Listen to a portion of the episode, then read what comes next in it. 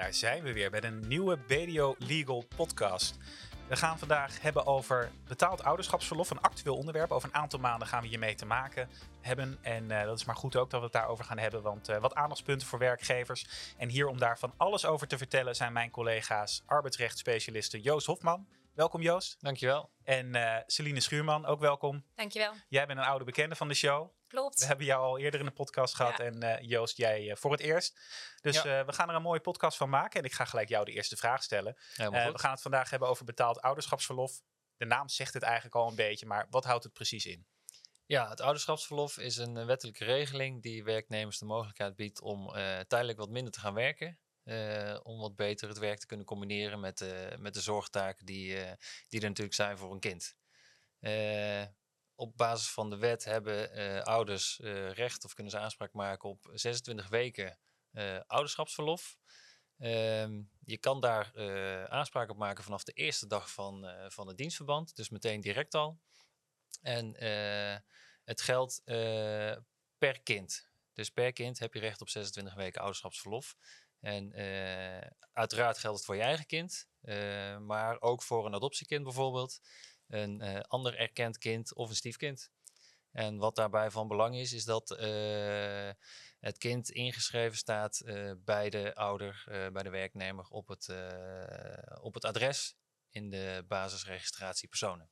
En zowel vaders als moeders kunnen hier dan eh, gebruik Ja, van vaders maken. als, zowel vaders als moeders, inderdaad. Oké, en Klopt. allebei 26 keer Ja. je arbeidsduur per Ja, week. ja. Nou, dat is best een, eh, een mooie regeling, best wat eh, verlof, zou je zeggen. Ehm, maar ja, waarom hoor ik dan om mij heen toch dat niet alle ouders daar gebruik van maken, Celine? Ja, het is zeker een eh, mooie en interessante regeling. En het is ook goed dat werknemers deze wettelijke mogelijkheid krijgen om dat ouderschapsverlof op te nemen. En dat werkgevers dit ook daadwerkelijk moeten toekennen aan werknemers. Eh, er zit alleen een belangrijk nadeel aan het ouderschapsverlof. En dat is dat het een onbetaalde verlofvariant is. Dus di- dit houdt in dat de werkgevers over de uren waarover de werknemer ouderschapsverlof opneemt, geen salaris betaald hoeft te worden. En dat betekent dus ook dat werknemers ook geen recht hebben op aan dat salarisgekoppelde arbeidsvoorwaarden, zoals bijvoorbeeld vakantietoeslag of de opbouw van vakantiedagen. Dus aangezien niet alle werknemers zo'n grote hap uit hun salaris kunnen permitteren, kan het best een beweegreden zijn om geen gebruik te maken of minder gebruik te maken van dat ouderschapsverlof. Ja, want eh, Joost, eh, jij hebt twee kinderen. Eh, Klopt. Heb jij gebruik gemaakt van eh, ouderschapsverlof? Ja, eerlijk gezegd niet. Eh, ja, laat ik zeggen, nog niet. Ehm, kijk, het onbetaalde deel is natuurlijk best wel inderdaad een forse, heeft een forse impact op de, op de inkomensvoorziening gewoon thuis. Eh, dus dat is mede de reden eh, dat ik het nog niet heb gedaan. Ehm, wellicht in de toekomst, want er zit natuurlijk wat aan te komen. Ja. eh, in het kader van een deel betaald. Ehm, dus misschien is het een overweging voor de toekomst waard. Maar tot nu toe was het voor mij eigenlijk geen optie omdat het gewoon een te grote impact heeft op, op onze inkomensvoorziening thuis. Ja, dus eigenlijk precies wat eh Celine zegt. Hè? Een grote hap uit je, uit je inkomen, je arbeidsvoorwaardenpakket. Dus eigenlijk ja, nog niet een hele populaire regeling, eh, zou ik zo kunnen zeggen dan. Nee, en daarbij is het nog wel even goed om te vermelden dat het op basis van de wet een onbetaalde verlofvariant is. Maar dat het wel goed mogelijk is dat bijvoorbeeld in een CAO een betere regeling staat. Of dat een werkgever er zelf voor kiest om toch een deel te betalen of het volledig, het, het volledige ouderschapsverlof te betalen. Ja, en zien we dan nog verschil tussen vaders en moeders? Zien we bijvoorbeeld dat moeders er vaker van gebruik maken van het ouderschapsverlof dan, dan vaders? Ik denk wel dat moeders er meer eh, gebruik van maken. Ja, Ja. toch een beetje de, ja, de toch traditionele beetje de oude rolverdeling verdeling. misschien. Ja, ja. Nou, er staat inderdaad wat te veranderen, eh, Joost. Jij zei het al. Ehm, kan je daar iets meer over eh, vertellen? Ja, klopt. Eh, ja, er is 26 weken recht op ouderschapsverlof. En eh, per 2 augustus van dit jaar eh, is daar een, eh, een, ja, een gedeelte van eh, betaald. En dat is eh 9 weken. Dus je kunt 9 weken aanspraak maken op betaald ouderschapsverlof. Ehm, en dat eh, wordt uitgekeerd eh, middels een uitkering van, door het UWV. En eh, het UWV betaalt daarin 70% van het dagloon tot aan het 70% van het maximum dagloon. Ehm, dat was oorspronkelijk 50%, was in ieder geval de bedoeling dat het 50% zou zijn. Ehm, maar om de drempel denk ik toch wat, wat lager te krijgen om, om ouders te stimuleren om toch dat ouderschapsverlof op te nemen, is dat verhoogd naar 70%. En eh, ja, dat geeft wel een, een, een ruimere mogelijkheid, denk ik, om eh, gebruik te gaan maken van het ouderschapsverlof. Dit is wel een beetje, eh, nou ja, beweegt voort op de lijn die we al zagen, zeg maar. Want niet al te lang geleden hebben we ook het aanvullend partnerverlof gezien. voor, nou ja, partners van, van moeders, zeg maar. Die, dat, wat is uitgebreid van één week naar nog eens vijf weken aanvullend partnerverlof erbij. Ook met een uitkering volgens mij van 70% van het dagloon, eh, toch? Ja, klopt. Dus we zien gewoon dat de, dat de mogelijkheden voor ouders om verlof op te nemen ja, steeds verder worden uitgebreid. Ehm, nu ook met het ouderschapsverlof, wat dan ook voor partners, voor vaders erbij komt. Ja. Dat komt bovenop het aanvullend geboorteverlof, eh Ja. begrijp ik. Correct. Ja, Oké, ja, ja klopt.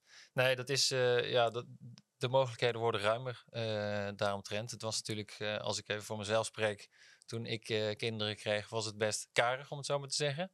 was volgens mij drie dagen en dan, eh, dat was het. Eh, dus, dus in de laatste jaren is er zeker wat veranderd. En ik denk dat het positief is voor, voor beginnende ouders of aanstaande ouders.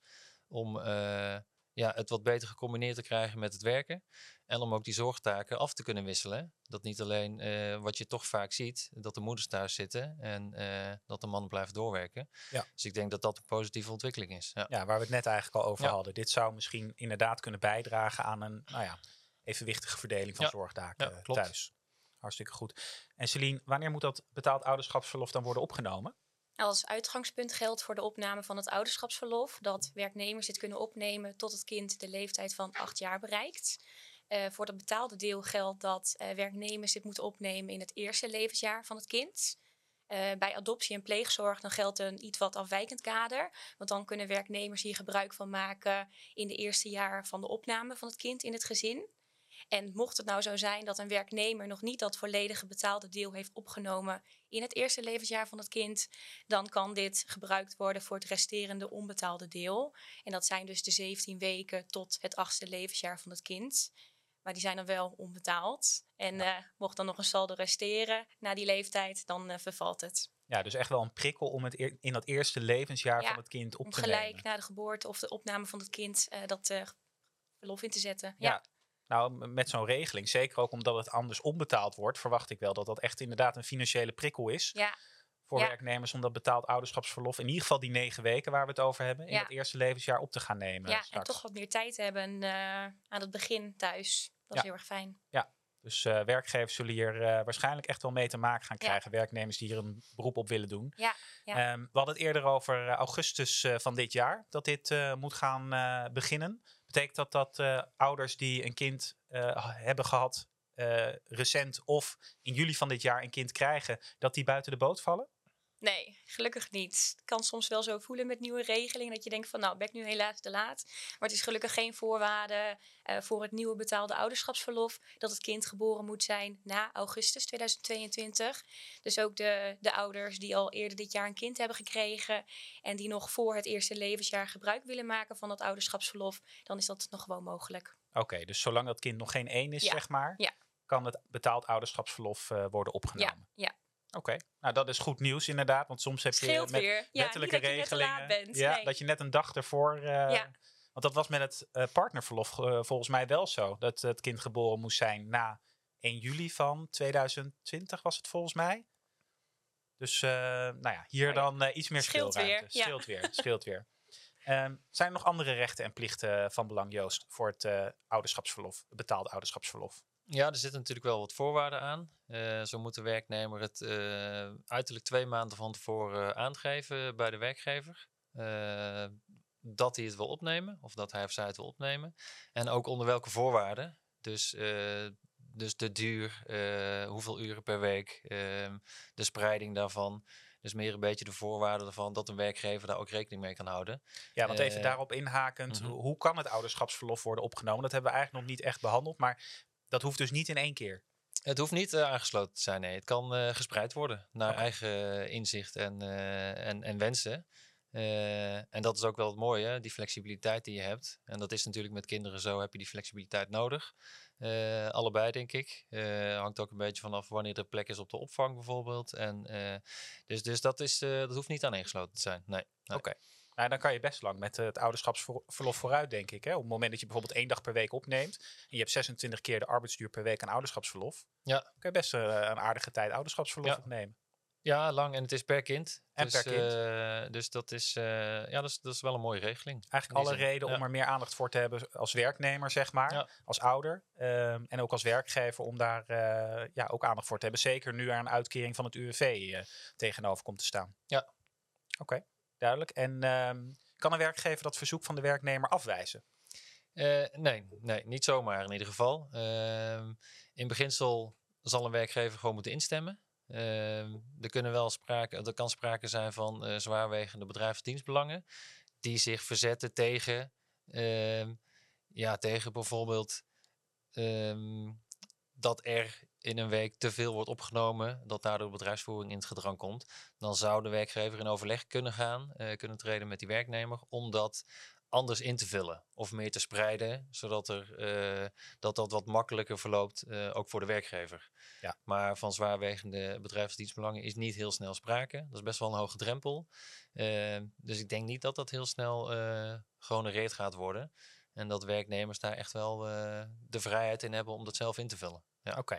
En eh, begrijp ik het dan goed dat, dat het dan met name ziet op de spreiding? Dus dat je als werkgever niet kan zeggen, je kan het helemaal niet opnemen, maar het moet dan anders gespreid worden? Anders, anders ingevuld worden. Ja. want helemaal eh, afwijzen, dat, eh, dat zie ik niet gebeuren. Nee.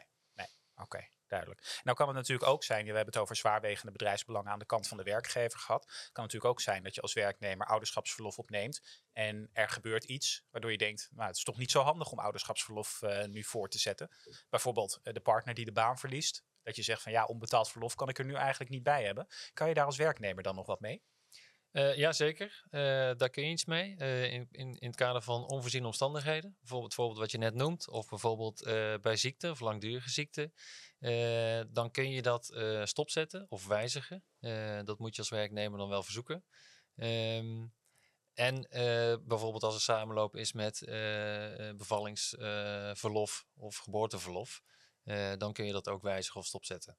Dus die mogelijkheden voor de werknemer zijn er wel inderdaad. Ja. Oké, en zijn er ook weer die zwaarwegende bedrijfs- of dienstbelangen voor? Hè, dat je als werkgever alleen mag zeggen van nee, daar ga ik niet mee akkoord als die zwaarwegende bedrijfs- en dienstbelangen er zijn? Nee, daar Dank- speelt het niet. Nee, Nee, er nee. zijn een aantal situaties denkbaar waarin ja, het ook gewoon niet redelijk wordt geacht van de werknemer om die samenloop te hebben met dat ouderschapsverlof. Dus in dat soort gevallen, zoals de situaties die net genoemd werden, dan kan het gewoon eh, worden stopgezet of worden eh, onderbroken tijdelijk. Oké, dus dan is het gewoon aan de werkgever en de werknemer om Ja. samen nieuwe afspraken te Ja. maken. Ja, ja. Hartstikke goed. En ehm, even praktische tips voor werkgevers die nu naar de podcast luisteren. Ehm, wat kunnen zij doen eh, om het ouderschapsverlof wellicht onder de aandacht te brengen of om dat goed in te regelen? Heb je daar nog praktische tips voor, eh, Celine? Ja, er gaat natuurlijk het, eh, het nodige veranderen. Er moet bijvoorbeeld een uitkering worden aangevraagd bij het UWV. Eh, het is van belang dat procedures binnen de organisatie eh, goed zijn vastgelegd, zodat ook duidelijk is eh, bij werknemers hoe verlof moet worden aangevraagd, wie dan vanuit de organisatie ook verdere communicatie richting het UWV oppakt. En verder is het ook van belang dat iedereen goed op de hoogte is van welke rechten en plichten er over en weer gelden. Dus op welke verlofsoorten hebben werknemers recht. Maar ook gelden er bijvoorbeeld aanvullende regelingen op basis van een CAO of eigen arbeidsvoorwaardenreglement. Duidelijk, dus Ja. eh, goed eh, informeren. Goed even op de hoogte zijn van eh, wat er allemaal geldt. Ja. ja. Alright, heb jij nog eh, tips, eh, Joost? Eh, nee, verder niet. Ik denk dat alles is eh, gezegd. En eh, maak vooral gebruik van deze mooie regeling, denk ik. Dat lijkt me een, een hele goede tip, inderdaad. Zeker voor werknemers die eh, nou ja, een kind hebben in dat eerste levensjaar. Ja. Absoluut. Nou, Ja, het is toch een uitdaging, hè? Eh, een kind. En dus eh, een redelijke impact. En als je, eh, zeker met het werkende leven, en, en veel ouders werken natuurlijk allebei tegenwoordig. Dus is, het, ja, is dat wel fijn dat je de meer mogelijkheid krijgt om dat samen te doen en samen te combineren met het werk. Dus in die zin mooie regeling, denk ik.